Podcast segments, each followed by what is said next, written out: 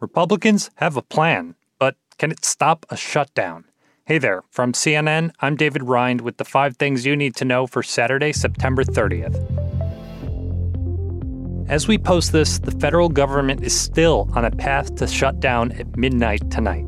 But there is a lot happening on Capitol Hill right now. The House is going to act so government will not shut down. We will put a clean funding stopgap on the floor in an abrupt about face, House Speaker Kevin McCarthy says he's bringing forward a short term resolution that would keep the government funded for 45 days. It includes money for disaster relief, but none for Ukraine. Here's the catch Republicans will need support from House Democrats to get it over the line. Minority Leader Hakeem Jeffries railed against the process on the House floor.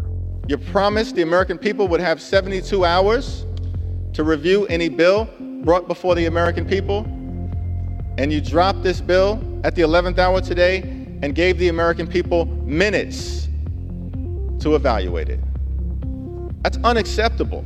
The short term resolution would still need to be passed by the Senate and then signed by President Joe Biden, all by midnight. So, bottom line, still a ways to go before a shutdown is averted. Now, there's another wrinkle to all this. Some hardline Republicans like Matt Gaetz have threatened to oust McCarthy as Speaker if he brings a stopgap funding bill like this to the floor. So, what does McCarthy say to that? Bring it on. You know what? If somebody wants to remove because I want to be the adult in the room, go ahead and try. But I think this country is too important. Remember, McCarthy had to make a number of concessions to be elected Speaker back in January, one of them being that any member can call for a motion to vacate the Speaker's chair, leaving his speakership vulnerable during these contentious moments. An evacuation has been ordered in parts of a southern Illinois town after a crash involving a semi truck that leaked anhydrous ammonia.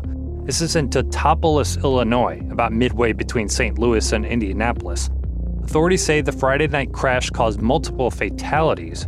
Crews worked overnight to patch the leaking truck but didn't stop it completely. Residents in a one mile radius of the crash were evacuated.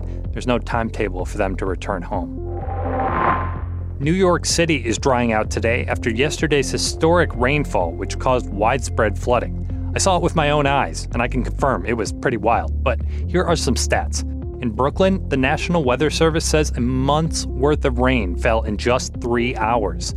In Central Park, nearly two inches of rain fell in just one hour, the second wettest hour there in 80 years. It was the wettest day on record at JFK Airport. Experts say climate change is playing a role in extreme weather events like this.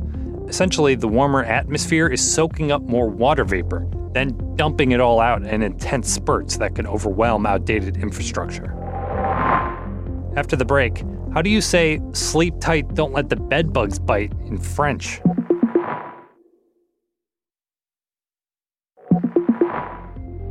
Okay, so this next story is a little gross, so I apologize in advance. But the city of Paris is under attack from bedbugs. Yes, bedbugs. Several videos have surfaced recently showing the insects popping up on public transit, movie theaters, and more.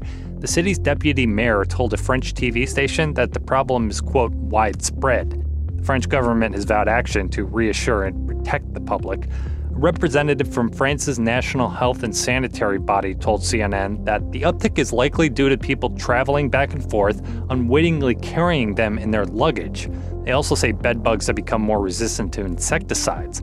No matter the reason, Parisians are skeeved out and calling for more action, especially ahead of the Summer Olympics there next year. The deputy mayor says there's no threat to the games, but he summed up the situation in a fairly unsatisfying way. Quote, Bedbugs existed before and they will exist afterward. All right, that's all for now. For the very, very latest on the government shutdown talks, head over to CNN.com or the CNN app. I'm David Rind. Talk to you later.